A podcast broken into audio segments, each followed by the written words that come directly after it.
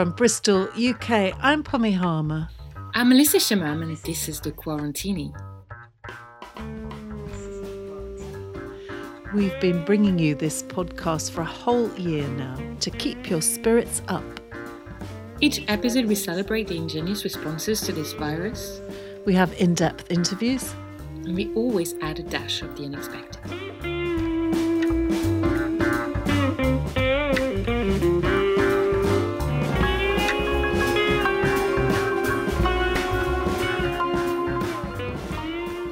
Includes music. First and foremost, this track by the Old Bones Collective, Hot Flu. Thank you so much to our friend, Seb Gutierrez.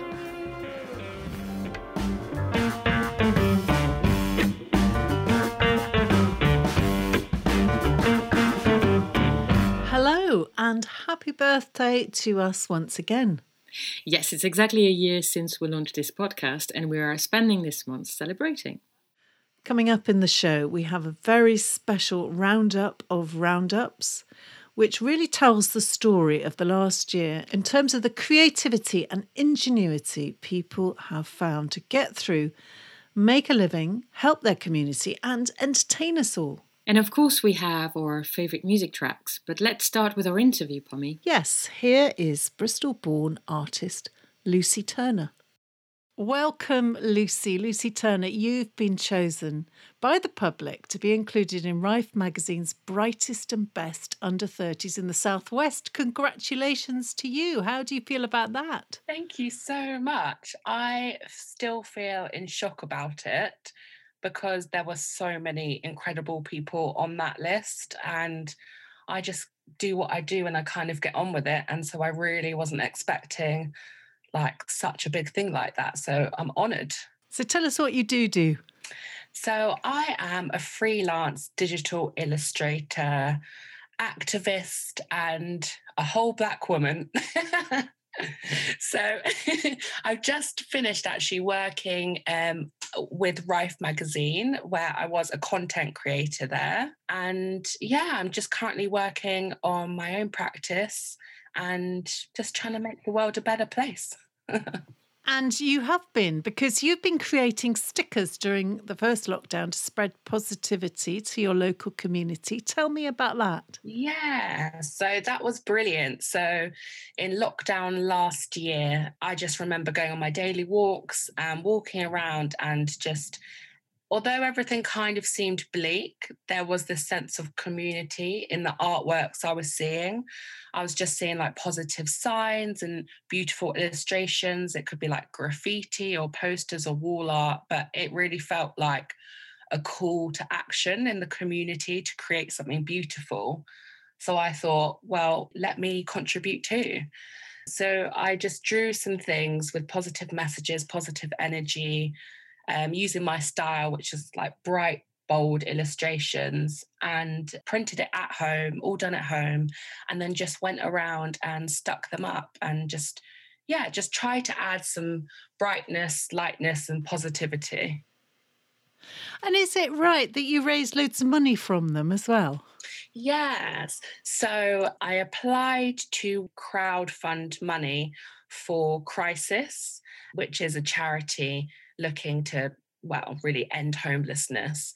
So i applied to get my work in, into there and then we crowdfunded and i think we raised like 4000 pounds or something like that. So yeah. That's amazing. Well yeah. done. Thank you. Thank you so much.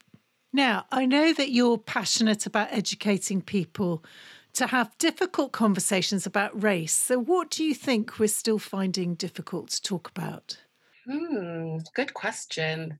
Well, it's a really great thing that over the last year, I think people are more willing to have those difficult conversations. I think we're encouraging each other a lot more to open up. I think that a lot of people still find it hard to accept their position in life whether you're like a non person of color with a bit of privilege, I still see a lot of backlash with people just not being able to listen to the difficult truth. So I just still try and encourage those difficult conversations because the only way we can change something is to keep talking about it, keep sharing our opinions, keep it going. Do you think maybe the fear that I liked it when you said non people of colour. Mm. Do you hmm. think do you think it's the fear that stops us asking questions and being curious maybe? Yeah, I think there's definitely it, it is scary. It can be scary having those conversations, and you don't want to offend anyone. You don't want to hurt anyone's feelings. Um, sometimes it can be embarrassing if you don't know something and you feel you need to ask a person of color. But as I say, the only way to get over that is to have those conversations and not be afraid of, like, it's okay to get something wrong. It is. It's how you handle it afterwards. But as we say, that's eh, easier said than done sometimes, isn't it? so earlier last summer, after Colston's statue had been pulled down and thrown into the harbour, and a statue of a young woman, Jen Reid, had been put up for a short while, you made a political statement that went viral. Tell me about that. Yes, that was, oh, that was brilliant. It still gives me chills thinking about it, but it was organized so quickly, I believe, overnight. So I think, I can't remember. So it was a call out for young Black Bristol creatives and we all came together. I think it was like on a WhatsApp chat. We thought, this is our moment. We've got to go down, show support of Jen Reid and the statue, and just show the world what Black women can do. So we all got down there, we all dressed in black, and we thought, let's just stand here looking as powerful as we can, which isn't hard. and then, yeah, let's just take some pictures and let's make a statement and let's show the world that you know, we're black women and we're proud and we're strong, and here we are. Fabulous. I remember that picture. It was really, really powerful. And if you could make one change, Lucy, for young people, what would that be? Oh, that is a very, very good question. Very good. Um, I suppose I would like to see us represented more in a positive light because I think there's a lot of negativity around our generation or my generation. And we're not in the places of power that we can be. We're still kind of being, or I would say, we're still kind of being ruled by like an older class system. And we're not represented in positions of power, especially uh, people of color. I would like to see us everywhere, essentially, making decisions. Um, yeah, I think I'd like to see us more respected as well. Who inspires you? I would say Black women everywhere inspire me. I think that we've built this world essentially, and we're still the most neglected, unprotected, disrespected people. And we have so much to offer this world and I'm just constantly inspired by the Black women around me, the Black people who've come before me, my ancestors. Like, yeah, Black women are amazing. So, Lucy, what what does this year hold for you? What have you got to look forward to? Gosh, well, so I've recently started with Rising Arts Agency, which is incredible. For anyone who doesn't know, it is a not for profit organization. And essentially, it's just a powerful community of artists who want to make social change. Um, so I'm really excited about joining them. And I've recently started working with a company called Shelby X Studios, which merges art and activism and just provides an online platform for anyone looking to get into social justice and campaigning. And on a personal note, I feel like I just want to keep going in the direction I was going, keep having difficult conversations, keep representing Black women and Black men through my art, and yeah, just keep going. And if people want to see what your art is, and it is magnificent, how can they do that? Where can they go? Thank you. So you can follow me on Instagram at Lucy J Turner, or you can go to my website, which is www.lucyjturner.co.uk. I think that's it. Yeah. Thank you so much, Lucy, for joining me today. Thank you so much for having me. This has been so much fun, and I am honoured to be here. So, before we go to our roundup, let's have a musical favourite from the year. Last episode, it was the Colt family, and this episode, it's the Holderness family. They're best known for creating family centred parodies, skits, and vlogs, and have over 5 million combined subscribers on YouTube, and they have been entertaining us right the way through the last year. Here they are singing The Quarantine's Not Quite Over, a parody of Billie Jean. Oh, yeah, that was hilarious. Each day is more like a creepy dream from a movie scene. All day at home with my family, can't see anyone. Put on pants, get the mail, turn around. Maybe go on a run. See a friend dive away on the ground. I never shower in quarantine. It's bad hygiene. And now I've taken up gardening. Who have I become? Put on pants, get the mail, turn around. The people getting restless, and now just on the news. They've canceled all the rest of school. And we've run out of got nothing left to do. But we gotta make it through. Hey, the quarantine is not quite over. What if I can go out and see everyone until 2021? I can't see anyone until 2021. For 40 days and for 40 nights, we've been in this room and we can't stand the same meal plan. Chicken again. On the edge, on the verge, breaking down. Yeah, we've given up most nights and just microwave these bagel bites.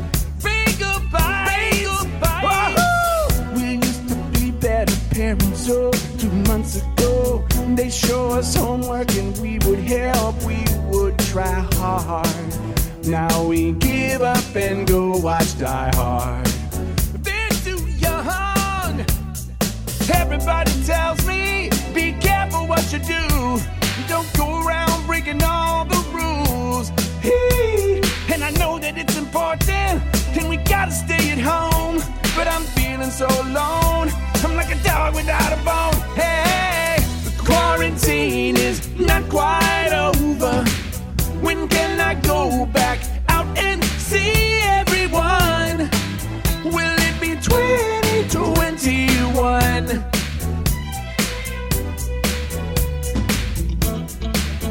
Hey! Hey! Hey! God, it's just I get dizzy afterwards. Sorry.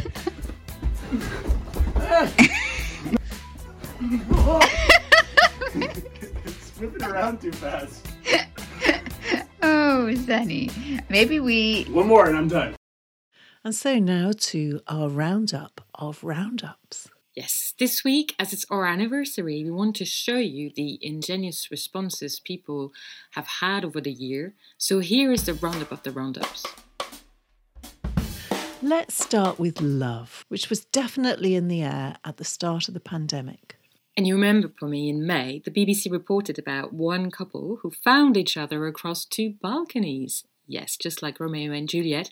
And stunningly, the story happened in Verona, Italy, the city of the famous love story. And by June, Denmark couldn't cope with being separated from Sweden, so they opened their borders to divided lovers.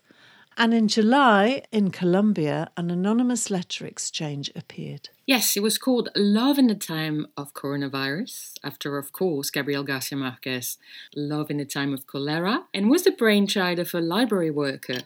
Whenever the team received a letter, they decorated it and sent it to someone else. That's quite similar to Dr. Amy Pollard's Kindness by Post project here in the UK. And listeners will remember we interviewed her back last May. Then people all over the world were straight on the case with finding ingenious solutions to problems they encountered. As early as May in the Netherlands, a Dutch restaurant put diners inside glass cabins, like mini greenhouses, and the waiters served them using long boards. You should check for photos of that, it's really impressive. In LA, LA Gym in California designed special pods for weight training, and a mini Eden project appeared in Toronto, Canada for yoga and fitness classes. It was a fine summer for women. In Tunisia, hundreds of women learnt to ride bikes for the first time, something that previously had been viewed in the country as a boys only activity. Here in Bristol, meanwhile, a member of the Muslim Cultural Society started also the Cycling Sisters, which now has around 17 members and is running sessions for women who want to learn to cycle for the first time and group rides for those who can already ride. Yes, and Claudia Collins became a cycling singing grapegram. Do you remember that, Melissa? Delivering wine to your door while playing her ukulele. I love ukulele.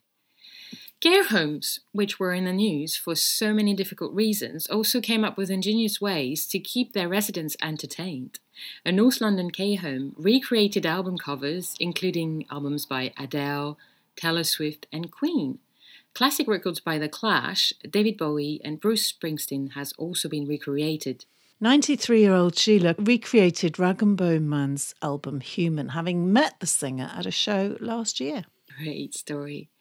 By August, this is one of my favourite, the Barbados government had launched a scheme giving international visitors the opportunity to come and work remotely from the island for up to a year. I seriously thought about that. Exactly. And then Italian brand Diesel were promising antiviral denim. Namibia became the first country in Africa to train dogs to sniff out COVID 19. And by the autumn, the image of the sunflower was being used to draw attention to hidden disabilities, particularly in airports. Wonderful.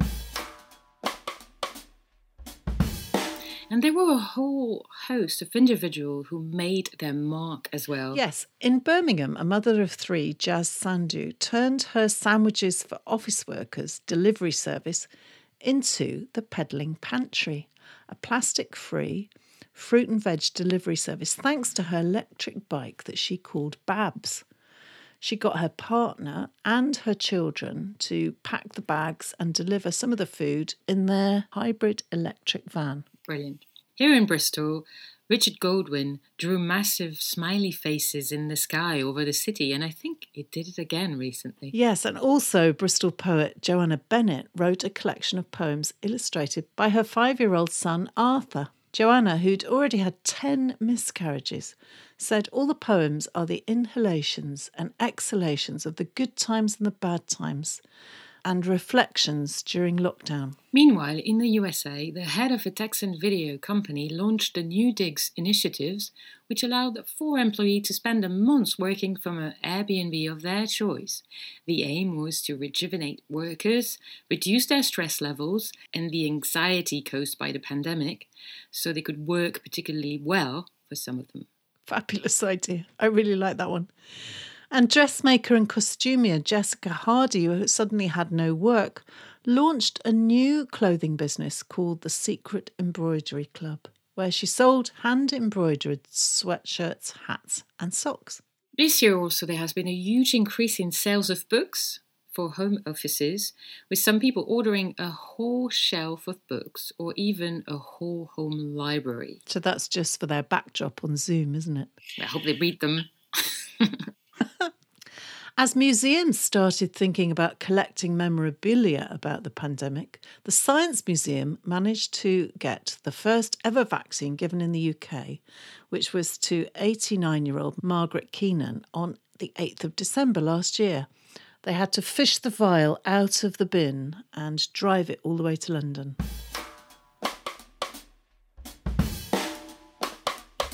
Fewer people staring at pandas in Hong Kong Zoo gave them enough privacy to be able to mate for the first time in 10 years. Yeah, we have to include lots of animal stories, especially for you, Melissa.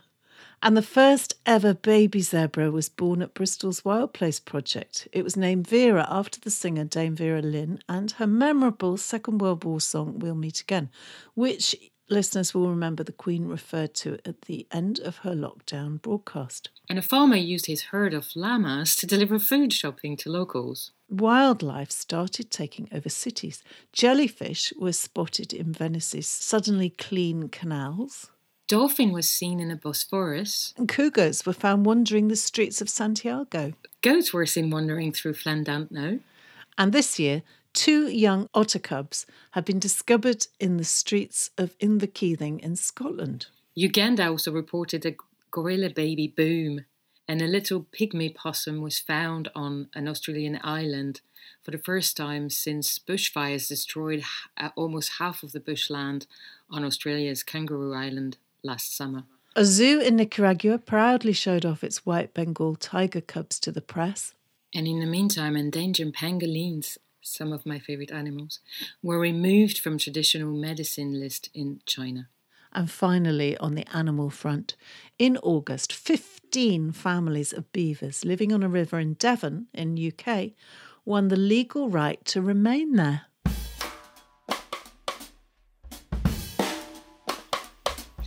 People helping others and acts of kindness came through very strongly this year. Yes, in Bristol, by May, the plough inn in Easton had already delivered 2,500 veg boxes and a thousand cooked meals to vulnerable folk. And the Stables Cafe in Weston-super-Mare had created 5,000 school meals for children. In Washington state in the US, people sent surplus crops to food banks to help farmers and hungry families. Twitter saved an old noodle shop in Japan from bankruptcy the restaurant owner told followers that they were still delivering fresh soba noodles, and the tweet went viral. They went from anxiety about impending bankruptcy to worrying about how to fill the 200 orders a day they were getting. And in Kashmir in India, they set up schools in the open air to keep education going. In Grimsby, an assistant head teacher delivered thousands of meals to his students, walking around five miles every day to do so, sometimes in fancy dress. And this year, 80 year old Diana Vina launched her own local paper and distributed it amongst the residents of her care home. She called it The Buzz.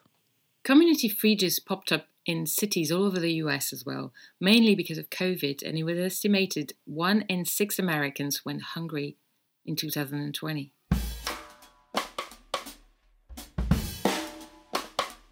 Young people, though, were the stars of the show all year. Absolutely. In June, a girl named Heidi Kerr, a 26 year old who runs Refuge for Refugees, found 90 volunteers to deliver food to more than 41,000 people across nearly a thousand locations. And in Cameroon, one of the worst hit countries in Central Africa, 26 year old Ashaleke Christian brought together friends and colleagues to start manufacturing and delivering free hand sanitizer to Cameroonians.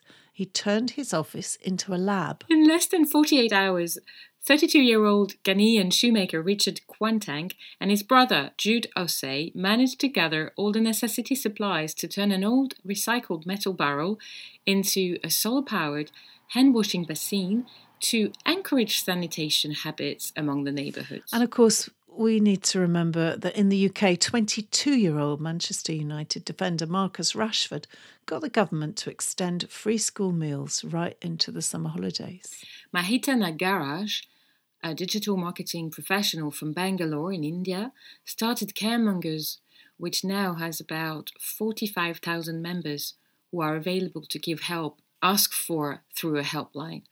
And finally, the prize goes to Edgar McGregor, a student from California who spent over a year picking up rubbish in a local national park. Edgar, who's 20, visited Eaton Canyon every day for 589 days, and it's now spick and span and completely free of litter. It's a lot of days. Are you sure about that? It's almost two years. I am sure about that. I've checked it. Brilliant. And now for something completely different. Yeah. What do we have, Melissa? It's time for some music. And so we have a special band from Bristol here who's been with us a lot through that pandemic. They call Idles, and they released that song in May last year when we were just in the in the thick of the first lockdown, getting a little bit desperate, and and you know a lot of people were suffering from being locked in. The song is called Mr. Motivator, and you should absolutely watch the video. Go on YouTube for it. It's really funny.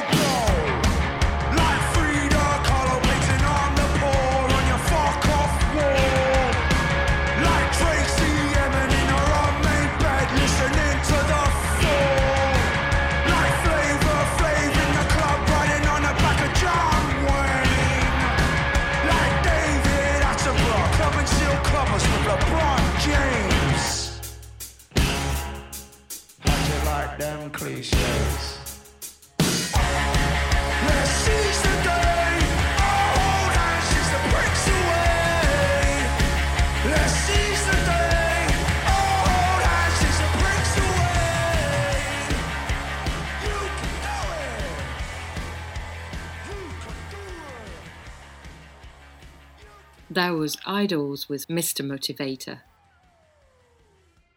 That's it for the Quarantini this week. We'll be back next time with a new cocktail of ideas, music, and positive news for you all. In the meantime, we'd really love to hear from you, so do get hold of us by, for instance, emailing us at thequarantinipodcast at gmail.com. And you can also find us on Facebook, Twitter, Instagram, and YouTube. This episode was hosted by me, Melissa Chemam, and hosted and produced by me, Pommy Harmar. Thanks for listening. And stay safe.